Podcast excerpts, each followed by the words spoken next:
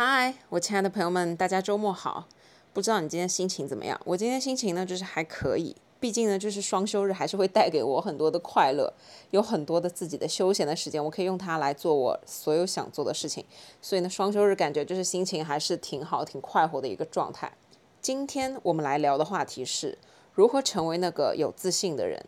主要呢，我今天会跟大家来分享一下，给到大家一些关于提升自己自信的一些小小的建议。我觉得我们大部分的人在成长的整个过程中，就没有被很多的被赞美，或者是被赞同，或者是被表扬、被鼓励，所以呢，导致我们其实大部分的人都还挺缺乏自信心的。在我们成长的整个过程中，我回想起来，我记得的所有事情都是我。这事儿没有做好，被我妈给骂了；或者就是我那件事情没有做好，我成绩不好，被爸妈批评；我做的不够优秀，被爸妈责备等等的所有的这些事情。当我在尝试一件新的事情的时候，通常我得到的完全都不是鼓励，一直都是这个东西你肯定做不好，或者是这件事情肯定不行，或者说。你肯定马上三分钟热度，你就会不喜欢这个东西了。我得到的好像有往往都是这一类的回应。但一个人自信的建立，它其实是从很小的时候就开始了。如果当你很小的时候就处在一个会被鼓励、鼓励你去做任何想要做的事情、鼓励你去尝试任何的事情，当你有了一点点的进步或者是一点点的成就的时候，就收到了大家的表扬和大家的赞美，那这个时候对你整个自信的建立呢是很有帮助的。所以呢，我现在回顾起来，我的整个。青春期加上我的学生时期，促使会让我变成一个有自信的人，反而是我自己的一个比较坚定的想法，就是我就是要去做这件事情，并且我就是一个下定了决心要做一件事就要把它做好的人，所以呢，反而是我自己的坚定信念让我获得了很大的自信。一个人是不是有自信，是很容易通过他举手投足，或者说他的表现力，以及他说话的语气，他的处事的方法，整个人的状态是很容易看出来的。那在我们成长的整个环境，有很多的因素会影响我们自己的自信力。大部分的时候，我们对于没有了解过的东西，对于全新的东西挑战也好，对于自己完全不了解的领域也好，第一个表现出来的态度呢，就是自卑，就觉得我不够了解，我什么都不知道，我肯定是不行的。但是呢，当我们在面对挑战的时候，你首先要有自信，你才可以去认真的面对它，你才可以，首先你要有相信自己的能力，你才可以去有下一步。而自信呢，其实是可以带给我们很多的快乐的。有大部分的人，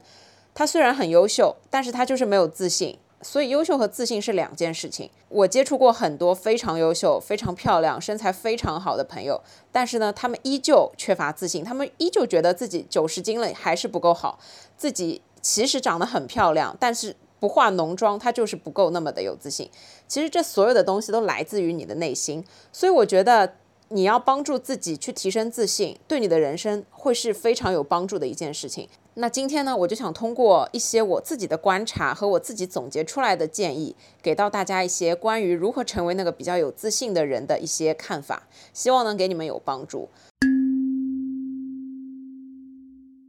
第一点。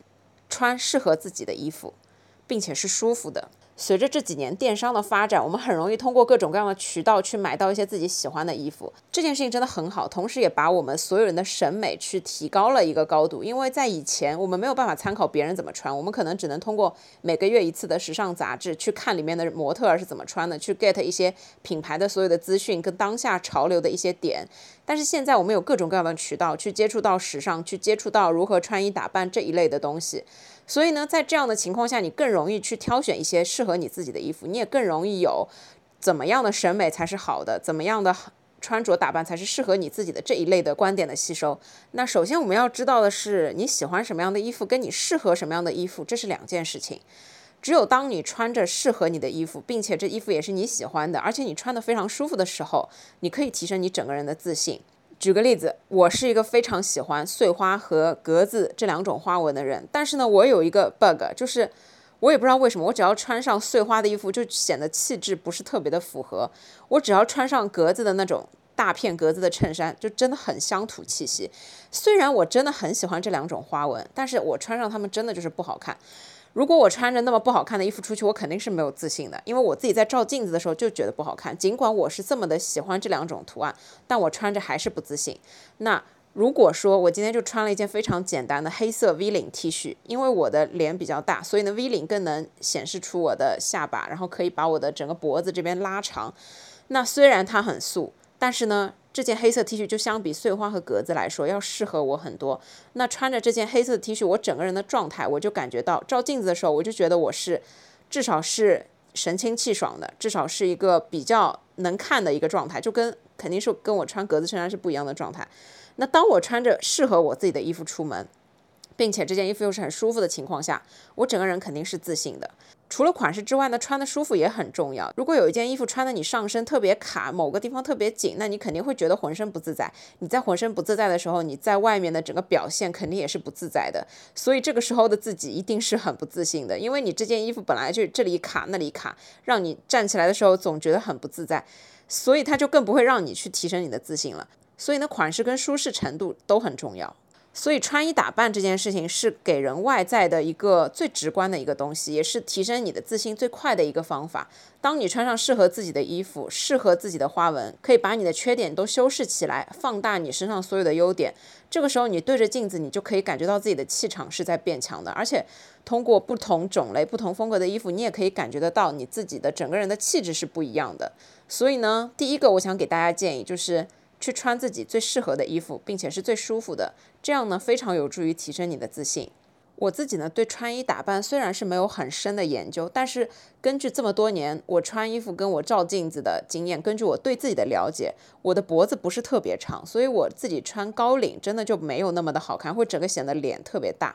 所以呢，当我后面慢慢的去尝试半高领，或者说是低一点的领子，或者说是 V 领，这个时候呢，就可以更好的修饰我整个颈部的线条，就是可以让我短的脖子看起来不那么短，这个还是很重要的。如果你现在没有办法找到自己的穿衣风格，其实很简单，因为我们现在有各种各样的渠道去获取这些知识。你直接在网上找一个跟你身材类型、脸型各方面都比较相似的，还有身高体重比较相似的博主，然后看看他是怎么样穿衣服的，去借鉴一下他的一个穿衣打扮的一个方法，然后呢再买回来自己试一下，相信你很快就可以摸索出来，找到自己的风格。世界上没有你穿了不好看的衣服，只有你不合适的衣服。所有的衣服都是为人设计的，一定要找到自己穿着最适合的那一个款式。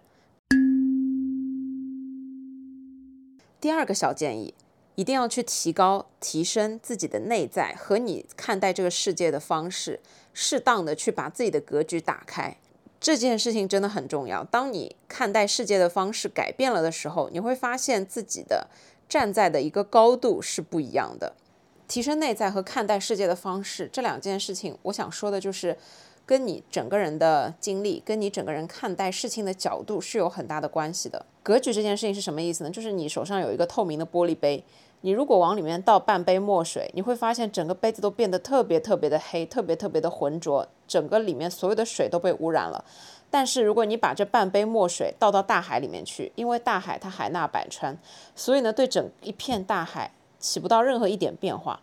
甚至你看不到任何一点脏的东西。这个就讲的就是格局，就是如果你的格局很小，一点很小的事情就会让你觉得比天都大，就会让你觉得很恐怖，就会让你觉得整个世界都被他糟蹋了，就会觉得你整个人的心情各方面所有东西都被他摧毁了。但是如果你的格局很大，同样的一件事情过来，你一点都不在乎它，你觉得这件事情真的小到蚂蚁都不如。对你来说完全起不到任何一点点影响，因为你的格局太大了，直接把它包容下来，你完全不会被它所影响，你完全你的心情也不会被它影响，你整个人的状态也不会因为这一件小事而变化。这个就是如果你提升了自己的格局。改变了你看待这个世界，或者说是很多生活中的事情的态度和方式、角度的时候，你就会觉得你自己是一个很有力量的人，你可以去面对很多的事情，而不是你是一个自卑的人。你觉得这些所有的事情你都没有办法处理，你觉得你就是很差，你觉得你自己就是一无所成，所有的这些小的事情都可以把你摧毁。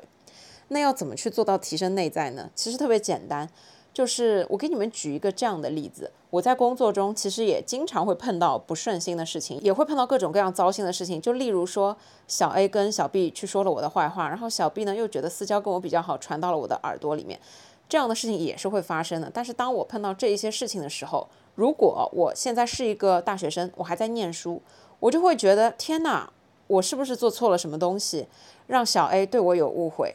然后我就会去想很多，我跟小 A 之间到底发生了些什么事情？是不是我以前得罪了他？是不是我什么话惹怒了他，或者是让他不顺心了？他对我有这样的误解，所以他才会去跟小 B 这样讲我的坏话。然后同时我又会去思考，我跟小 B 真的关系是比较好吗？他为什么会把这件事情来告诉我？他到底有什么目的在？我就肯定会去思考很多很多这方面的问题。当我还是一个学生的时候，我把自己放在这个位置，我面对这样的人际关系的问题，我就真的是会劳心劳力，我就会觉得我到底做错了什么？一定是我自己的问题才会让这样的事情发生。这是我作为一个学生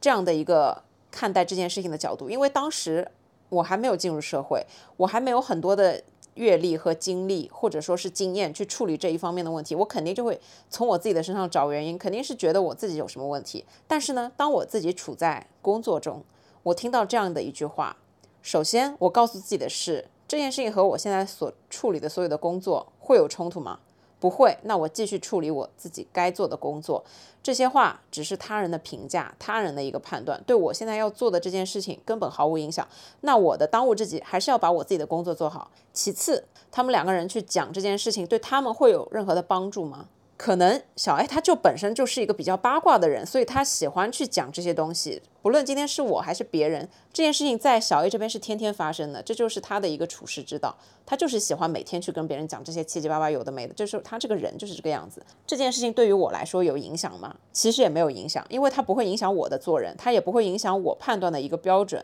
他更加不会影响我对于他这个人的看法的一个改变，因为在我眼里他就是一个这样的人。除此之外。小 B 来告诉我这整件事情，对于小 B 来说，他跟我的工作有关系吗？没有关系。如果没有关系的话，那就更不用担心了。在我这儿，我就是听过算了，我也不会花时间精力去思考背后的为什么，我也不会去深究，我也不会去问这两个人你们为什么要这样说，我什么都不会做，我听过就算了。因为我看待这件事的方式就是，我觉得我的工作比你们去讲这些有的没的。来的要重要很多，而且我还有很多很多的事情要忙，还有很多的事情要做，我根本没有时间和精力去研究你们两个人在我背后到底讲些什么东西，这对我来说根本就不重要。所以，当你自己脑子里面是有东西的，当你的内在不是空空如也。当你自己看待事情有你自己的逻辑，有你自己判断的方法，你知道什么对你自己是最重要的时候，这个时候你才是真正的建立了自己的格局。那这个时候你才会觉得自己是一个非常有自信的人。你们不管在外面怎么说我，不管有多少人在外面说我，其实你们都改变不了我，你们也改变不到我，你们影响不到我，我就还是我自己，所以我就还是那个有自信的自己。我该怎么做，我还是会怎么做。你们完全影响不了我，也动摇不了我。那这个时候呢，你就没有办法。攻击我，或者说你就没有办法摧毁我。当我自己变得特别的有力量的时候，你就是已经是一个有自信的人了，你就不会再是以前学生时代唯唯诺诺，碰到这种事情觉得很自卑，觉得很无助，觉得自己很难过。为什么他们要在外面讲你的坏话？你就不会是当时的那个自己了。所以说，提高我们自己的内在，改变我们看待事情和世界的方式和角度，这个是很重要的。去提高自己的格局。不要把你的时间精力浪费在这些细微的、对你人生来说没有任何意义、对你工作也没有任何帮助的这些小的事情上面。不要拘泥在井底，而是要爬出来看一下广阔的世界。看待世界的方式决定了你的格局的大小。所以，提升内在、改变看世界的方式，是可以提高你自己的自信。第三个建议。去找一件自己喜欢做的事情，尝试并且钻研。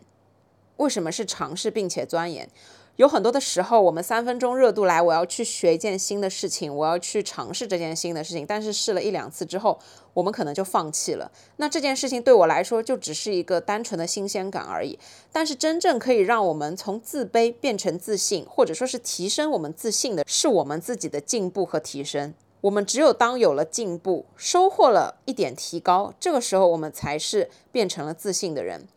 我举一个例子，你如果今天是突然。想方设法想要去做一个陶艺，自己去做一个花盆或者是碗之类的东西。你去外面尝试了第一次，那当人家师傅在带教你的时候呢，你整个就是非常全心投入的去做。做完了之后呢，这个成品可能不尽如人意，可能不是你那么的满意。但是你如果真的很喜欢这件事情，我真的非常鼓励你，定期的去做，你可以每周去一次，或者是每个月去两次。这样呢，你真的可以去提升你自己在做陶艺这件事情上面的技术，而且呢，你会从你自己每一次做出来的成品当中得到你自己每一次在进步这个事实。而当你真的做出了自己非常满意的一个作品的时候，你会获得很大的成就感。那这个时候你就不是单纯的只是找一件喜欢的事情去尝试了。如果你认真的去钻研它，在钻研的整个过程中，把你自己变成了一个更好的人。你在每一次小小的提高、小小的进步的时候，你是会给自己带来巨大的收获、自信的。你是会觉得我比上一次做的又好了，我比上一次的这个成品做的我自己又更满意了。这个时候的自信心是非常强的，而且你会有满满的成就感。所以，找到一个喜欢做的事情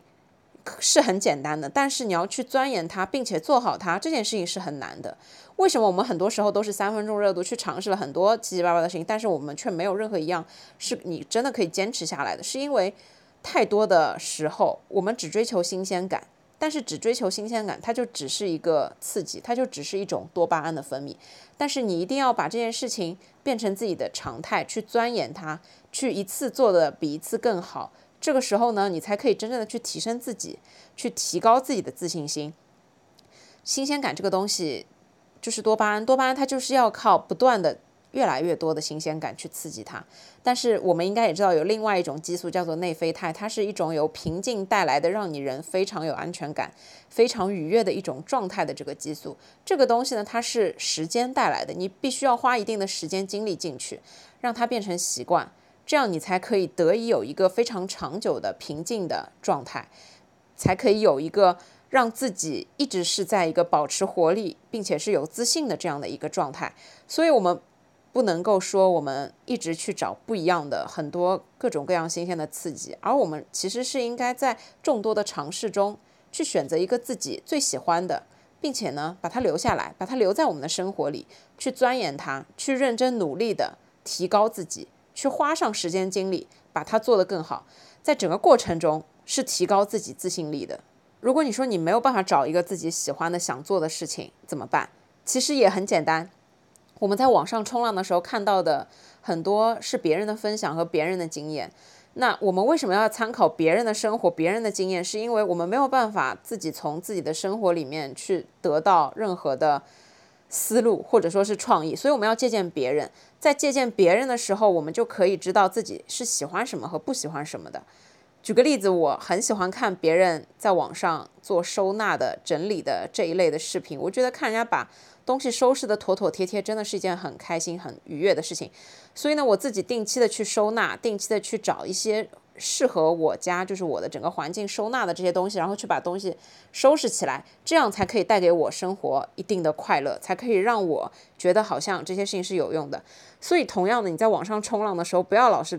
总是就是浪费时间去看那些好笑的东西，或者是让你自己，或者说是单纯你觉得好笑好玩的东西，你可以去多多借鉴一下别人在玩些什么东西。比方说最近很流行的飞盘，比方说你可以尝试网球、羽毛球、乒乓球，所有的这些户外的运动，又或者是你可以去尝试露营。总之，总会有一件事情是会让你感到有兴趣的。所以找到一件想要做的、喜欢的事情并不难，难的是把它坚持下去。但是呢，只有坚持下去，你花了一定的时间去钻研，当你自己在进步、做得越来越好的同时，你才可以收获自信。如果你只是浅尝一下，只是尝试一下，那这个东西只是一个新鲜感，呃，而且呢，你会发现你根本就卷不过那些一直在做这件事情的人。所以就是，如果你既然对这件事情感兴趣了，那为什么不好好的静下心来，花一点时间去更加的努力去研究它一下？你会得到很多收获的，而且这些收获是在于你自己，别人根本就抢不走。下一个点就是，也是跟提升内在有点关系，保持自己有一个学习的能力，经常性的去看一些书。为什么这个东西会让你提升自信？是因为你在跟人聊天的时候，你很容易会发现你自己了解的领域跟别人了解的领域是不是 match。或者说是他聊到的这一个东西，你是不是了解？那如果你什么都不知道，你去跟别人聊天，当然你可以从别人那边收获很多的信息，但是别人可能就会觉得你完全不懂这个领域，我跟你讲这些东西很难讲到一起去，我们没有办法达成一个有效的沟通。所以呢，我们在跟别人聊天的时候，为了要让我们自己更有自信，首先我们要去学习，保持自己一个学习的能力，就像是我。在这么多年，也真的是日积月累的，有很多阅读的习惯，包括是看短视频也好看其他的视频也好看电影、看书、看报纸、看杂志等等的，看所有的这些东西也好，积累了我到目前为止所有的我的海洋知识库，我脑子里面的这一些对于世界的认识。虽然我不了解的地方还是有很多，但是我也很愿意花我自己的时间去继续学习和继续探究。那当我在遇到一个人，比方说他是跟我同龄年的，我们就真的可以从以前的动画片聊到流行音乐，聊到电影电视剧，或者说聊到现在目前正在流行、正在热播的所有的这些综艺节目也好，电视剧、电影也好，所有学习到的这些东西，跟你看到的这些你吸收到的知识，都会去作为你自己的一个和别人聊天的一个资本，这个是比较重要的。只有当你发现你跟所有人都聊得来的这个时候，你会发现自己是一个很有自信的状态。就像我一直是有莫名其妙自信的，是因为我觉得我不管是谁来跟我聊一些什么类型的东西，除了游戏、电竞游戏真的是我的盲区。除此之外，我感觉就是现在无论是谁来跟我聊一些相关的这些东西，我还是都能跟你大致的去进行一下聊天和进行一下绘画沟通。我觉得这也是让我自己一直。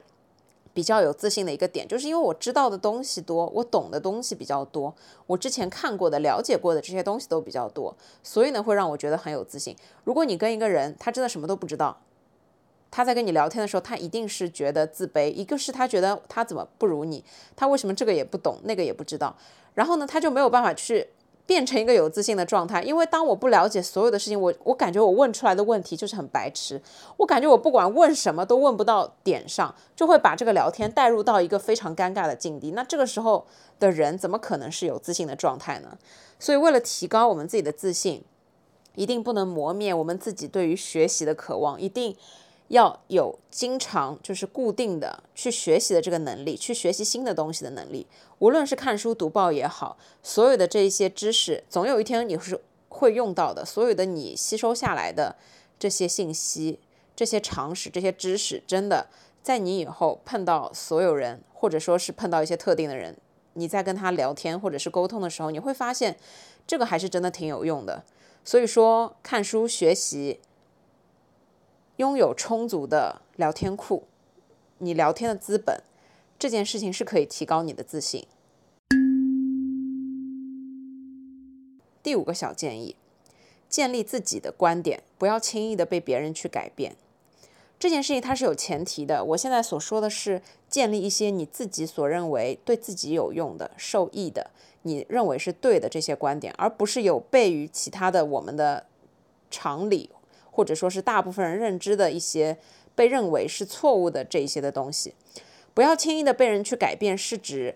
只要这件事情是你自己喜欢的，你可以每天去坚持的，那它对你来说就是受用的。不要轻易听了别人的话就去轻易的改变自己这一些的观点，或者说是这一点的看法。这个我想说的是，我们大部分的人都有一个心理叫做从众心理，但是从哲学意义上来说。当你的这个从众心理跟随大家而改变，如果全世界只有你一个人说真话，而剩下的人说的全部都是假话，那这个时候你说的真话就会被认为是假话。这个点我想说的是，建立你自己的观点，其实就是你自己的观点表达了你是一个什么样子的人，不要轻易的被外来的人或者是被其他的观点所影响而改变，因为我们大部分的时候很容易因为别人的一句评价或者说是别人的观点来影响我们自己的观点。举个例子，我如果很爱吃牛油果，牛油果呢曾有一度被大家推崇为健康食品，但是后面当大家发现其实牛油果它的成分不过是一类脂肪，一类植物脂肪之后呢，大家又会觉得说，哎呀，牛油果这东西吃了根本就不减肥，其实你多吃也是会胖的，等等等等。这个时候我就觉得，那牛油果对我们的身体可能又没那么好的益处，我可能就摒弃掉牛油果，那我就不再吃牛油果了吗？但事实上是，任何事情它都是要看情况的。牛油果你适量的吃，它绝对对你的身体是有好处的。就像我们其实习惯健康饮食的人，牛油果对我们来说真的是一个非常好的脂肪的来源。那如果我们通常就是动物的脂肪摄入的比较少，那我适当的吃牛油果来代替，真的是非常好的一个脂肪的来源，它不会有任何的问题，我也不会说什么越吃越胖。但是如果你只是爱吃牛油果这个东西，你一天吃三个牛油果蘸酱油吃，那你绝对是会胖的。任何事情呢都是要分情况的，但是如果你非常了解你自己的情况，你自己的观点就是我就是爱吃牛油果，我每天半个牛油果。这对你的身体健康肯定是益处大于坏处，基本上是不会有什么坏处，因为你很了解你自己。有时候我们好不容易建立起来的观点，很容易被别人的一句话影响之后，就觉得开始怀疑自己，就开始觉得这件事情到底是对还是不对。这个建议好像很难找到一个非常适当的例子。我可以跟你们举一个我自己的例子，就是。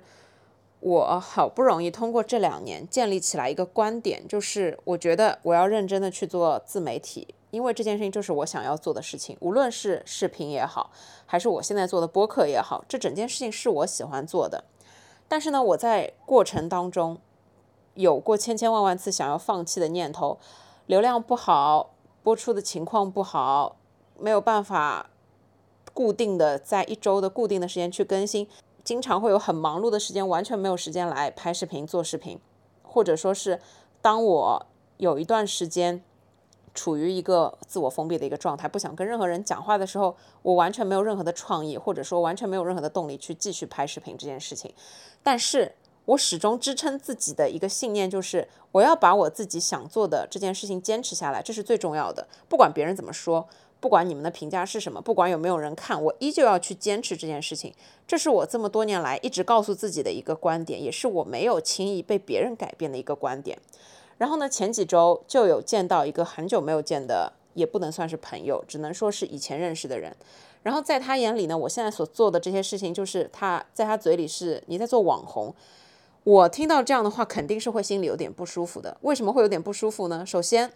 不管我现在做的事情是什么，我在做自我的一个表达，我是十分热衷于做这件事情的。我希望把更多有用的东西分享给大家，我希望把我的快乐和开心分享给你们，因为我是一个乐于分享的人。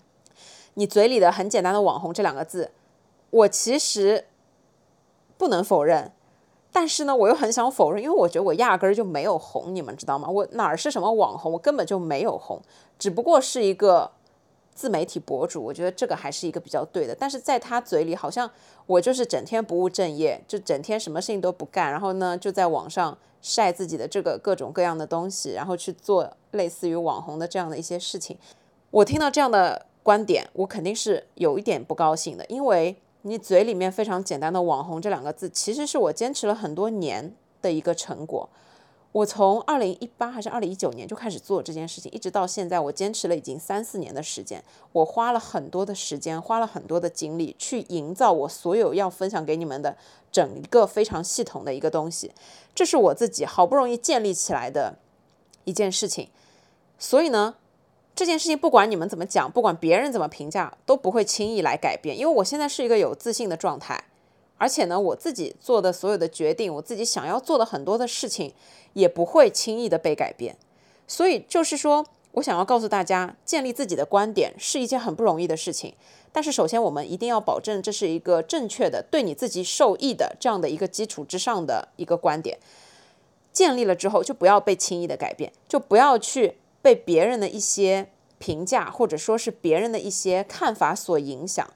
因为你只有自己是最了解你自己的。如果你自己下定决心，你每天五点钟起床跑步，成为一个全新的自己，这对你来说，如果你能坚持下去，这就是你自己建立起来的对你自己最重要的一个习惯。不要管别人怎么说，不要管别人说你是今天在作秀也好，还是或者是什么贩卖焦虑啊、营造自律的假象等等，不管别人去说什么，只要你能坚持下来，只要你能真正把这件事情建立起来，那么你就是成功的。而且你就是最有自信的那个人，因为你已经做到了别人完全做做不到的一些事情。如果每次你自己建立起来的观点，或者说是想要做的事情，非常轻易的就被别人的观点，或者说是被别人影响了，而被轻易的改变了，那你就没有办法从自卑这整个环境中解脱出来，因为你会怀疑自己，你很容易被改变，就是你不够坚定，就是你很容易去怀疑自己做的这些事情是不是对和错，你甚至都不知道这件事情是对是错，别人一说不对，你就觉得哦，那整件事情是没有意义的，是不对的，就被改变了，那你日积月累就一直是在一个自卑的状态。因为你就是没有办法相信自己的能力，你就是没有办法通过相信自己、坚持下去而赢得成功。所以呢，我们一定要去坚持自己的观点，因为建立起来自己的整个观点也好、习惯也好，真的是非常不容易的一件事情。我们一定要真正的做到不被轻易改变，不在乎别人的一些看法也好，什么也好，才可以建立起来自己非常强的自信心。下一个小建议是我说了千百次的，不要去跟别人做比较。跟别人做比较，从根本来说，就是一件浪费时间、生命、精力的事情。它对你的人生没有任何的价值，没有任何正面的影响，反而会让你觉得自己这个不如别人，那个不如也别人，会让你有深深的挫败感，让你打击自己的自信心，从而呢变得越来越自卑。我们在说不要去跟别人做比较的时候，我们说的是一个是不要拿你自己的缺点去跟别人的优点比，还有一个是不要把。不在同一个情况，不在同一个经纬度上的两个人去做比较，这样的比较是没有意义的。另外，它还指代的是不要去拿表面的所有的东西去做比较，不管是容貌焦虑也好，身材焦虑也好，它其实都是跟别人做比较而产生的一个产物。我们在看很多国外的人的分享，他们无论是高矮胖瘦，无论是什么肤色，无论是什么情况，无论是什么职业。他们都很有自信，因为他们接纳自己，他们对自己是非常宽容的，他们非常的爱自己的身体。而我们大部分的人已经很漂亮了，已经很瘦了，还觉得自己不够瘦，九十斤还不够，还要自己瘦到八十斤，已经非常的漂亮了，还要去做整形调整，来把自己变成那个自己所认为好像这样才可以去跟别人来做比较的这样的一张脸。如果你问我有没有过容貌焦虑，当然我有过容貌焦虑。我有一阵子在网上冲浪的时候，看到的全部都是美妆的、彩妆的分享，包括各种各样妆容的分享。那些博主真的就是你点进去，你会发现他无论化什么妆，真的都很漂亮。你会发现他无论尝试什么样的风格，都很好看。但是当你一照镜子，开始模仿他的整个妆，整件事就不是这么一回事儿。你就会发现，为什么你的眼睛没有他大，你的鼻子没有他挺。你的中庭为什么比它长这么多？你的嘴唇也薄，画不出那种非常性感的丰厚的嘴唇的感觉。你会觉得自己没有一个五官是可以跟它对比的。所以他画这个妆好看，是因为他本来就好看。而我画这个妆，可能就是因为我长得本来就不好看，所以我不管化什么妆，再怎么画也不怎么好看。我会深陷一种这样子的容貌焦虑，怀疑自己，甚至在照镜子的时候就会觉得，呃，我怎么跟人家。发出来的照片差这么多，但是当我打开美颜相机的时候，美颜相机又会给我营造出另外一种非常虚假的自信，它会给我一种非常虚假的、经过深层次三 D 立体包装、人像精修功能的，让我觉得好像我自己就长这个样子，我真的差一点就相信了。但是美颜确实可以给我们带来很多的自信，有很多的时候我们在美颜的相机里面，我们就是可以非常的自在，非常的自信。套上很厚很厚的滤镜，我就可以对着镜头唱歌，去表达自己。这些都是源于我们自己的容貌焦虑。其实，因为当你把自己包装成了一个完全不是你的样子，你就会隐藏起来你自己对于容貌的不自信，你就会变成一个非常自信的样子。所以我自己的感觉就是，当我越看越多的这一类的妆容分享。之后看的越来越多，自己美颜长什么样子？当我再去照镜子的时候，我会有很深的容貌焦虑，我会有那种落差。这种情况呢，其实就真的是这个落差带给我们的。所以后来我做的事情就是，我看一些比较适合我自己的妆容分享，而代替去纯看这些美女帅哥的这一些分享。这样呢，我在照镜子的时候，我对比的是我昨天早晨起来的脸和我今天早晨起来的脸。我今天没有长痘痘的脸和我上个礼拜长了痘痘的脸，那我会觉得我比上个礼拜的自己好看。你跟你自己比较，这才是最重要的一件事情。你去跟别人进行的所有外表上外在的这些比较，都是没有意义的。对别人来说，一个人好不好看，或者说长相怎么样，这是一件非常主观的事情。对无数的人，他们会有无数种观点，所以你根本不需要去为了别人的观点改变自己。或者说，因为别人的观点而觉得自己不够好，怎么讲？就是你在大脑里面拥有这样的一个认知，比你上再浓再浓的妆，去尝试各种各样奇奇怪怪不一样的风格，都要来的更有用。所以我想说的是，建立在外表上的这所有的这些东西，你真的没有必要去拿自己的短板跟别人的长处来比较。容貌呢，一方面不是我们自己可以天生就去选择的，虽然我们后天可以去做一些相应的调整。但是这跟自信完全没有任何的关系，并没有人说我做了手术我就一定能获得巨大的自信，不是这样的。自信是建立在你自己先要爱自己，自己先要接纳自己的这个基础上，你再去做一些稍微的调整，或者说再去充实自己的内在，跟我前面所提到的所有的东西，你才会觉得自己真的是变成了一个有自信的状态。否则的话，就算拿你一张已经调整过的脸去跟人家天生的选美比赛的冠军来。对比，这样依旧是在拿你自己的短处跟别人的长处去比较，所以这就不是在同一个经纬度上。所以就是大家不要再做这样没有意义的事情，然后也不要光从外表上去拿自己去跟别人对比，然后对比下来之后就觉得自己越来越自卑，这都是没有必要的。如果你拿自己一张修了八百遍的照片发到朋友圈里面，获得了很多人的点赞，但是你其实根本这个人就不长这个样子，那他对你的自信提升来说，真的一点用都没有。而真正对你自信产生意义的是，停止比较这些事情，停止跟这些人莫名其妙的比较这件事情，对你的人生才会有帮助，对你真正的自信的提升才会有帮助。首先，你要有接受自己、爱自己的这个能力；其次，在你力所能及的范围里面去做一些努力，去做一些改变。如果你通过正常的方式健康减脂，瘦个五斤十斤，你在外表上肯定也会看起来会有精神面貌质一般的提升。如果你今天就是因为一段时间天天熬夜，黑眼圈很重，整个人的气色都不好，那你调整自己的作息，你就会发现自己的容光焕发，你就会比上个礼拜的自己要好很多。所以这个小建议就是，当我们在一不小心就拿自己去跟别人比较的时候，要仔细想想，我在比的究竟是一些什么东西。最重要的是。把你自己的内在充实起来，这才是你自己最能提升自信心的一个方法。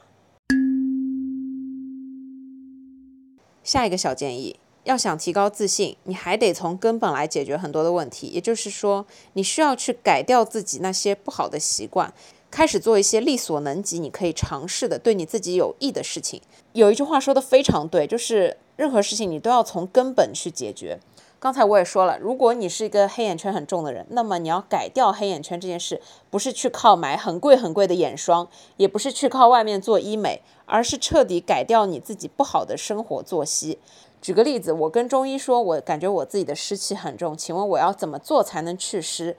祛湿这件事在中医看来，它就是已经是一个查缺补漏的事情了。如果你真的要祛湿，你应该要做到的是如何让自己远离湿气，比如说少喝冰的东西。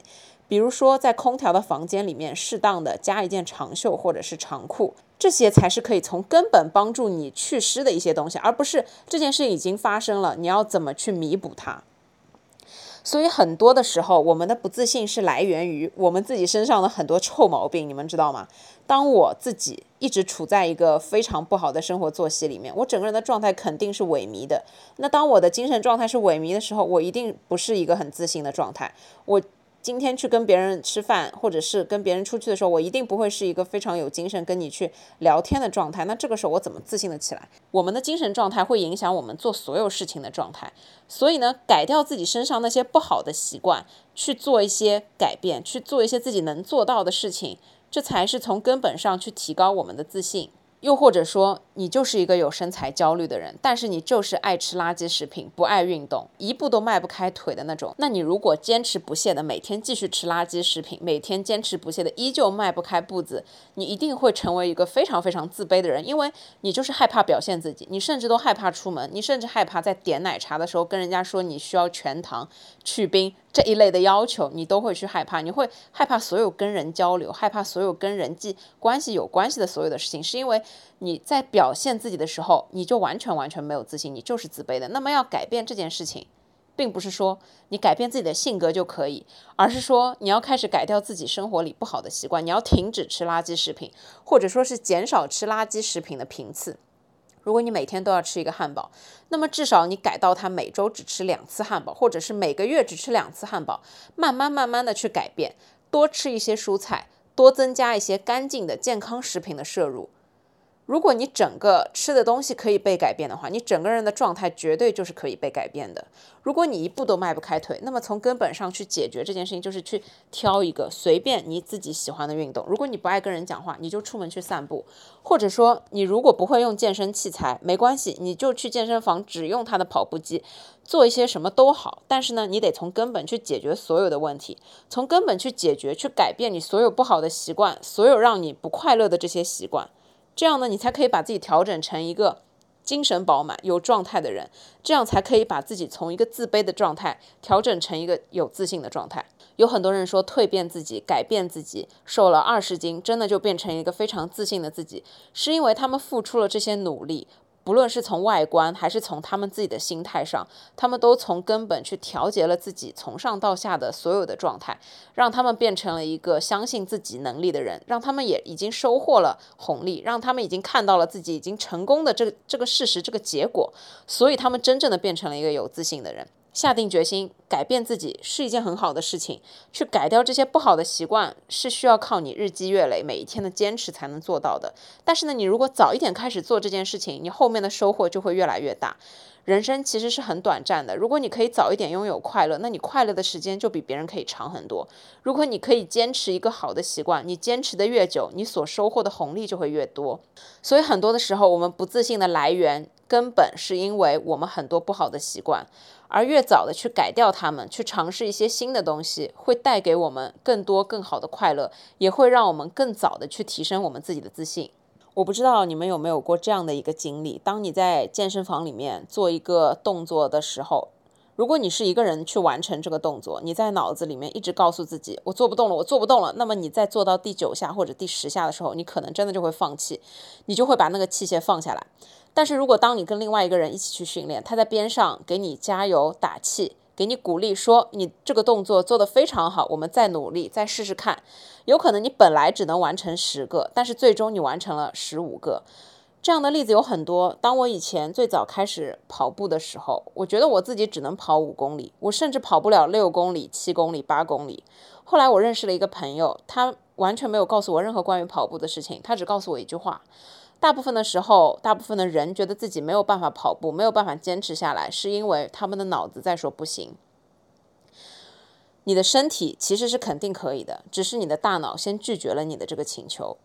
也就是说，当我们跑到五公里的时候，我就觉得好像我跑不动了，我觉得差不多可以了。那这个时候，我的身体一定会停下来，是大脑先拒绝了这件事情。后来我听了他的建议，我就自己尝试去跑步。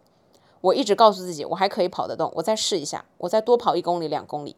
最开始的几次，我就跑了六公里和七公里，但是后面有一次，我就是信念非常的强，觉得我完全可以完成跑步这件事情，我最终就完成了我人生中第一个十公里。当你完成了第一个十公里的时候，你整个人真的会有非常巨大的成就感。